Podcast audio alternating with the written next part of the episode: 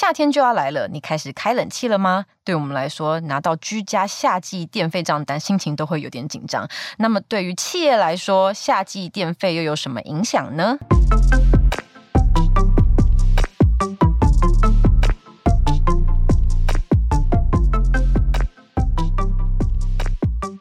？Hello，大家好，我是以华，欢迎回到这个礼拜的记者茶水间。今天要来跟我们聊新闻的是应璇。Hello，大家好，我是应璇。应璇平常负责电力、车子相关的新闻，对吧？电力，然后电动车，然后还有电子零组件。因为刚刚开录前就在跟应璇聊说，我跑零售的产业，听到大家在跟我讲绿色、ESG 这些关键字的时候，我都会警铃大作，觉得说好像后面要跟我讲一些类似公益新闻的东西，很怕没有产业的梗在里面。但我们这一次的七月号封面，我们就是以下电荒，然后电费涨价为主题来探讨，说企业近期用电的方向，然后节能的策略上面有一些什么演进。看来大家是有些成效出现。应璇，你家最近开始开冷气了吗？对，因为我二二八以后开始就是我有搬家这样子，嗯、好明确。二二八之后，对对，我印象。非常深刻，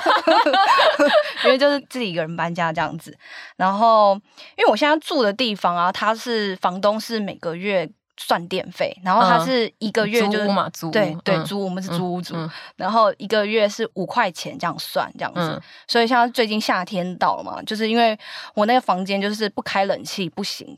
就是回到家就是一定要开冷气，然后睡前也一定要开冷气，要不然就是会热死。哎，那像你的那个房东给你的电费是会有分夏季的算法跟不是夏季的算法吗？没有没有，他就是直接、哦、我们都是按照那个抄表度数去算这样子。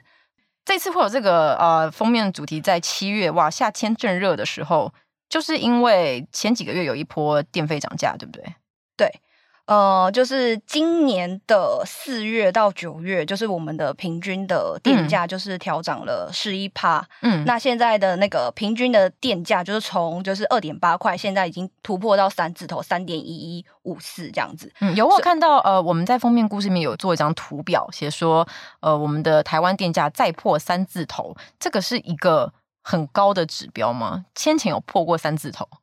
呃，在前几年的时候，就是我记得是那个金融海啸以后的时候，嗯、那时候就是有做一些比较大动作的这个电价的调整，那时候就是有突破到三字头，所以这一次也算是说，就是亏微了好几年，就是这个电价又在突破了三字头这样、嗯。这个调整的基准是什么啊？大家为什么会调？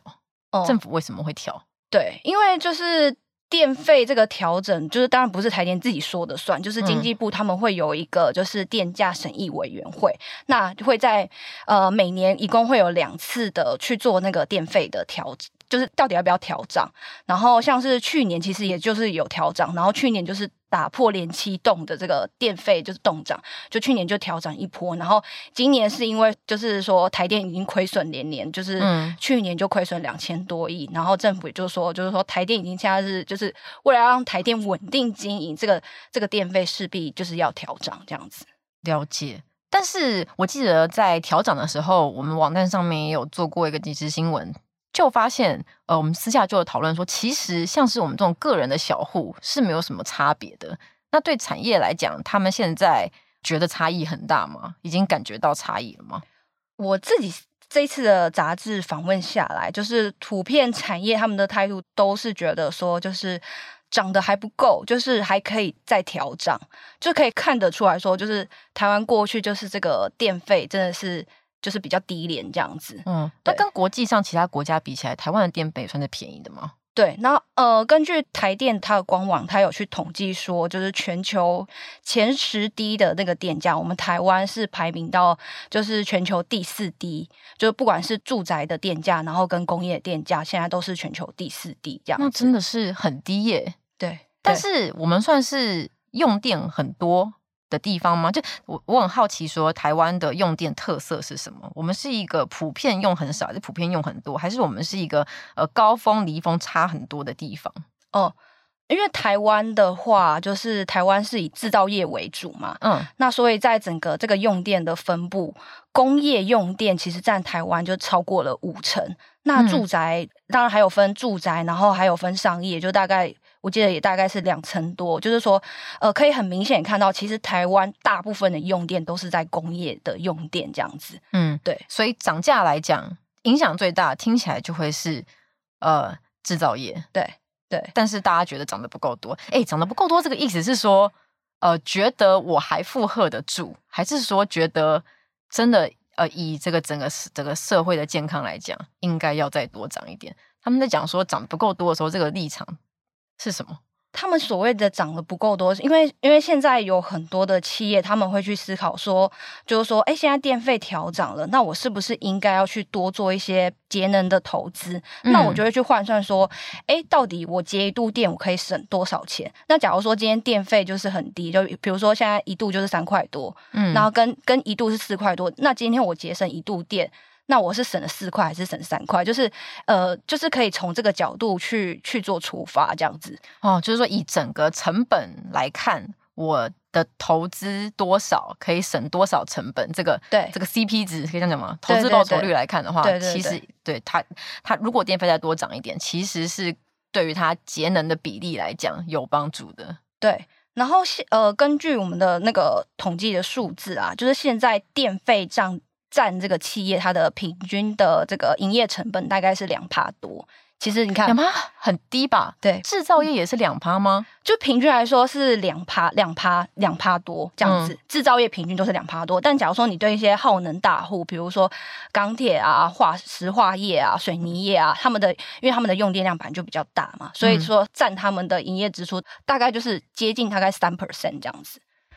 嘿，但这个是台湾的特色吗？Yes, 对，这是台湾的状况。所以其他国家高的地方可以高到多少？你说其其他国家他们的电费的高，就比如说每度，啊、因为就是电费它也是以一个就是说它是一个相对性来看，嗯，就是说假设台湾今天是三度电，那国外就是比如说四五度电，嗯，那他们那个就是他们就是电电费对于企业来说，他们就是一个数字。对，那讲当然就像欧美国家，他们的因为他们的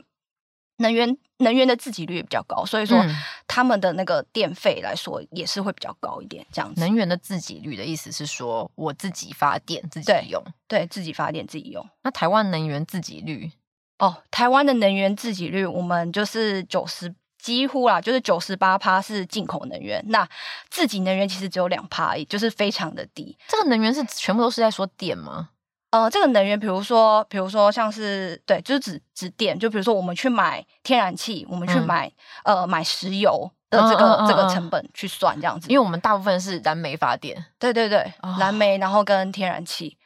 很有趣诶。好，我们刚刚处理了这个涨涨价的部分，那我们这次的那个封面的主题还有另外一个呃核心要探讨的就是缺电，台湾真的缺电吗？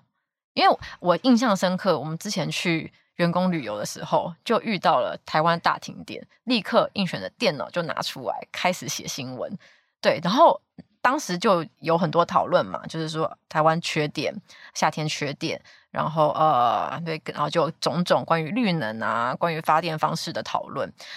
但也有呃反，我记得两造说法，也有人觉得这根本不是发电够不够的问题，这个是呃管理的问题，这个是储能的问题，还有电网的问题等等。对，所以台湾到底缺不缺电？在这次的专题里面，我们的研究的结果觉得现况是什么？嗯，就是缺电这个议题，就是你要从供给跟需求的这两个角度来看的话，就是说，呃，现在在供给面的部分，我们都还是依靠，就是说这个。燃煤啊，然后燃气发电，然后另外就是我们还有大力去发展这个再生能源的这样子的状况，这样子。嗯、但现在就是发生，就是现在就是今年就是核能有除役嘛，嗯、然后在二零二五年。之前也会有就是核三的这个部分，然后会除役，所以现在的状况就是比较偏向说，呃，我们现在因为台湾再生能源，嗯，呃，现在可能发展的比较是缓不济急，因为去年有关于就是疫情的关系，不管是太阳能有土地取得问题，那离岸风电因为疫情的关系，就是呃施工的进度也比较慢，所以说整个就是在再生能源部分，我们是发展比较落后，嗯，但是但是一方面大家又想说，那你核能都除役了，就是说。你的这个电又少了，嗯、那是不是大家就会很担心说，就是会有缺电的状况？甚至也有很多的这个企业家，他们也会说，就是说。希望就是核能来演绎这样子，嗯，那根据就是台电的说法，他们是说今年夏季这个备转容量率还是可以维持在就是八 percent，嗯。那这个备转容量率就比较是我们会去看这个供电的这个到底稳不稳定的指标这样子，嗯，对。然后当然台电也是说，就是今年的夏季用电可以就是可以平安，就是大家不用就是太担心这样子。备转容量率就是说，呃，我们在。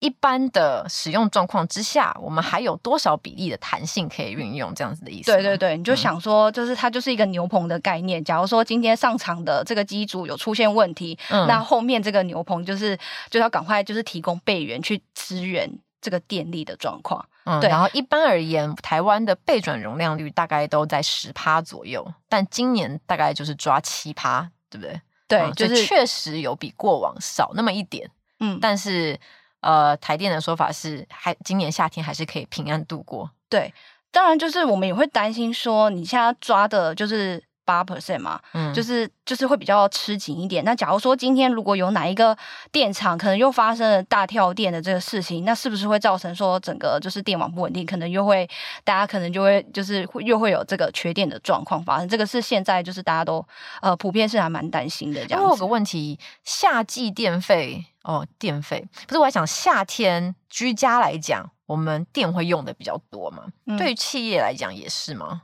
因为企业用电的话，它还是取决于说它的今天它的这个产业别、产业产业别，比如说它是不是它的生产旺季。嗯、那呃，从去年开始，台湾整个景气就是比较是下滑。那根据最新的那个电力的供需报告，他们也也预估，就是未来几年，就是台湾就是景气下滑，这个我们的用电成长率其实是比较，就是相比去年的报告来说，是是又在下滑一点。哦、所以如果说景气很好的话。电又用的更多，对，嗯，当然也有一方面，就是现在政府就会说，就是比如说，为什么他们觉得说八八还可以维持的够？一方面也是他们会觉得说，呃，现在的景气没有这么好，嗯、用电量没有这么大，嗯、所以说这个在这个需求方面，呃，他们是可以就是掌握得住这样子，嗯，对，所以是期待说未来景气回温之后，刚好我们的再生能源可以跟上这样的意思吗？嗯。他们的说法，我觉得比较是说，幸好就是 景气不好，嗯、那这个这个用电可以保平，就是可以比较平安的度过这个用电高峰的这个夏季。嗯、哇，那从这个从这个能源角度来看，心情真矛盾。对，对。然后呃，因为这次我应我支援应选写了一篇关于企业节节电用电的报道，对我就是支援统一超这一篇，就是说我们在呃这次的专题里面，我们。呃，采访了四个不一样的产业来谈说，不一样对于不一样的产业来讲，用电的方向有什么有有什么区别，什么特色，然后相对应的节能储能的策略是什么？那我在采访就是 Seven 的时候，我就觉得印象很深刻的是，他们讲说要怎么样节电，其实都是一些非常细节的地方，其实就是我觉得生活上很好想象啦，就是呃，他说。基本上三大用电的方向就是空调、冰箱跟照明，其实就觉得跟自己家里状况差不多。对啊，其实真的就是对于产业来说，主要的耗能也就是就是空调，然后还有就是那个空压机之类的这些，嗯、就是比较是耗能大的。嗯，我以为生活类的产业会跟我们呃一般平民百姓比较接近一点，可能制造业会比较不一样之类的。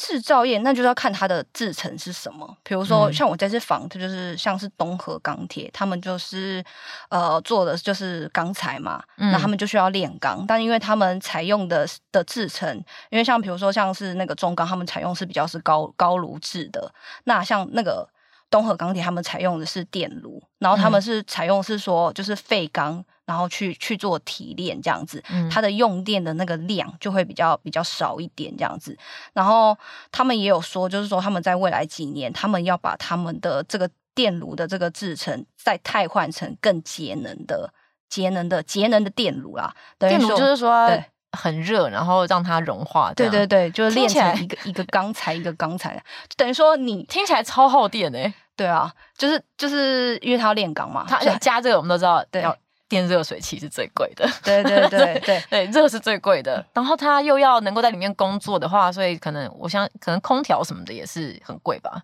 嗯，就冷却啊，冷却啊什么的这些也也是需要用用到电的这样子。对，嗯，所以就是方向大概都差不多，但每个产业用的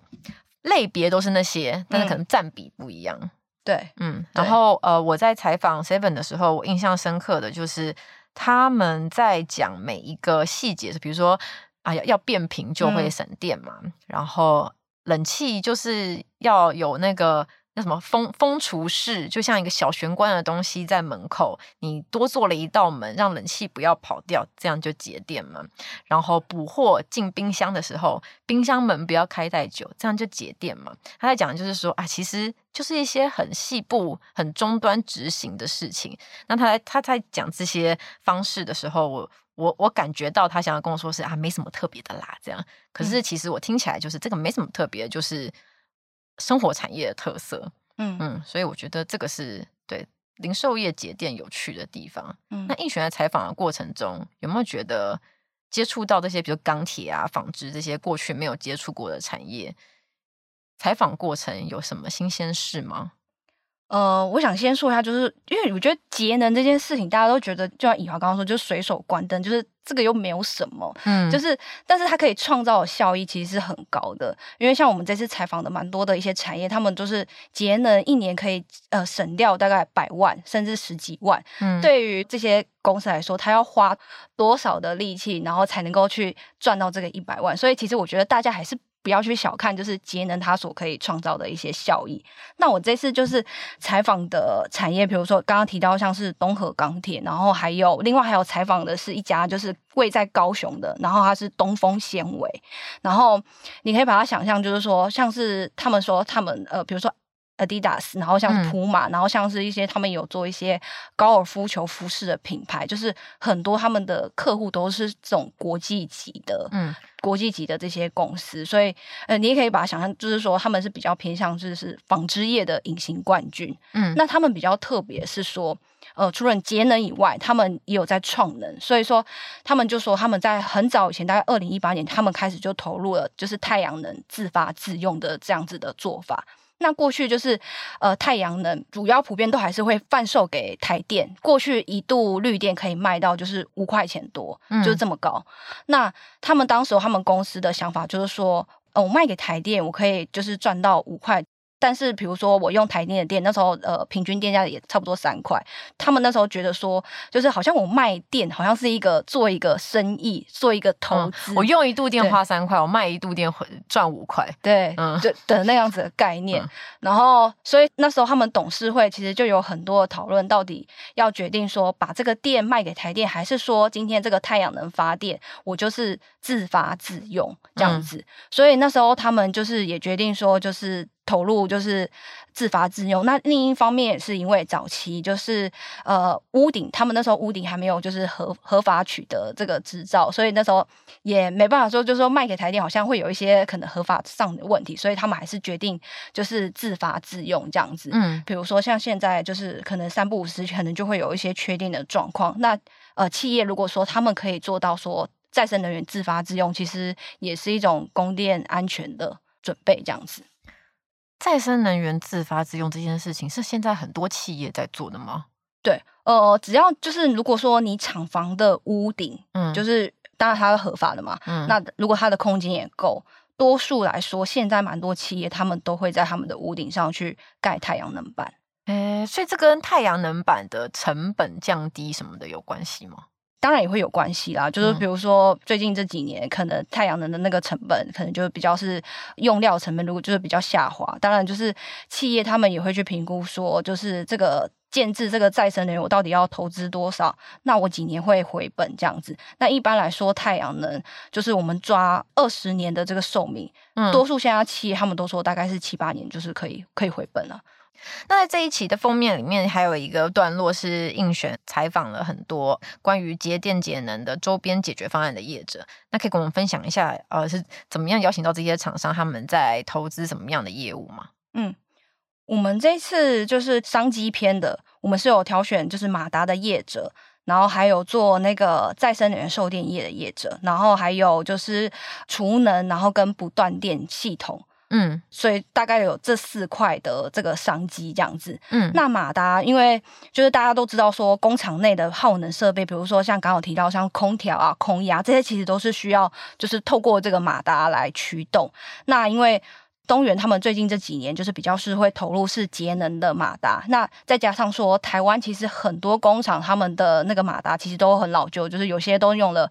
二三十年以上，嗯、那他们现在也因为说这个电费的调涨，那再加上说最近就是现在政府也有提供一些就是节能然后低碳的设备的汰换，它会提供给你补助，所以现在陆陆续续有很多的这些耗能大户啊，他们都开始考虑说，哎，我要来去汰换我工厂的马达。当然，那马达也不是汰换一颗，像比如说像有些纺织业，嗯、他们一次就汰换是几百颗的马达。那因为像是有些马达的它的型号。可能比较比较旧，那像是东元他们就还要去针对他们的客户来去客制化设计他的马达，嗯，就我觉得还蛮蛮有趣的，嗯，对。这一块现在就是我们在前面一段讲的，越来越多企业各种不同的企业用各种不同的方式在做这些节能储能的事情，所以也带动了他们的生意，对，等于说就是过去大家会觉得说我投资这个节能的设备。我需要花，呃，有些企业他们说花五年才回本，我不要。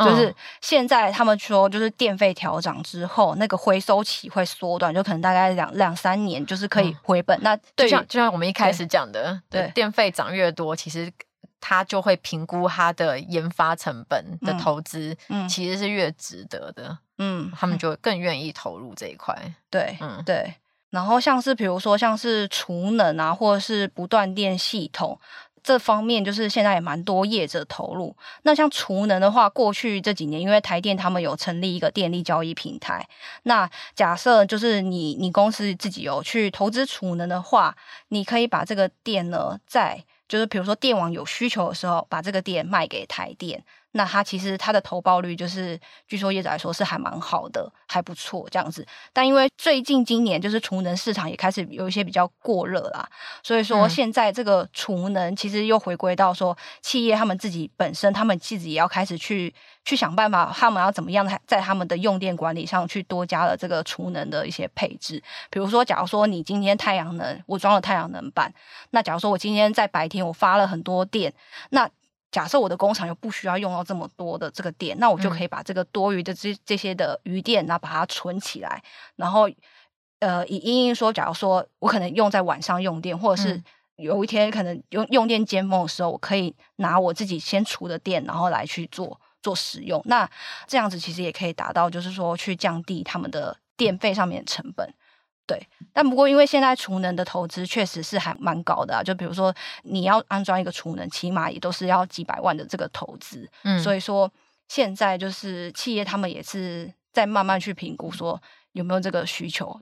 啊，那今天。非常感谢映璇的分享。如果说想要了解更多的话，就可以去看我们的七月号杂志。然后我们也会在我们的数位时代网站上面有更多关于能源未来趋势的分享。如果你喜欢这一集的内容，别忘了在 Apple Podcast 给我们五星好评，或是留言告诉我们你的想法。我们就下周再见，拜拜，拜拜。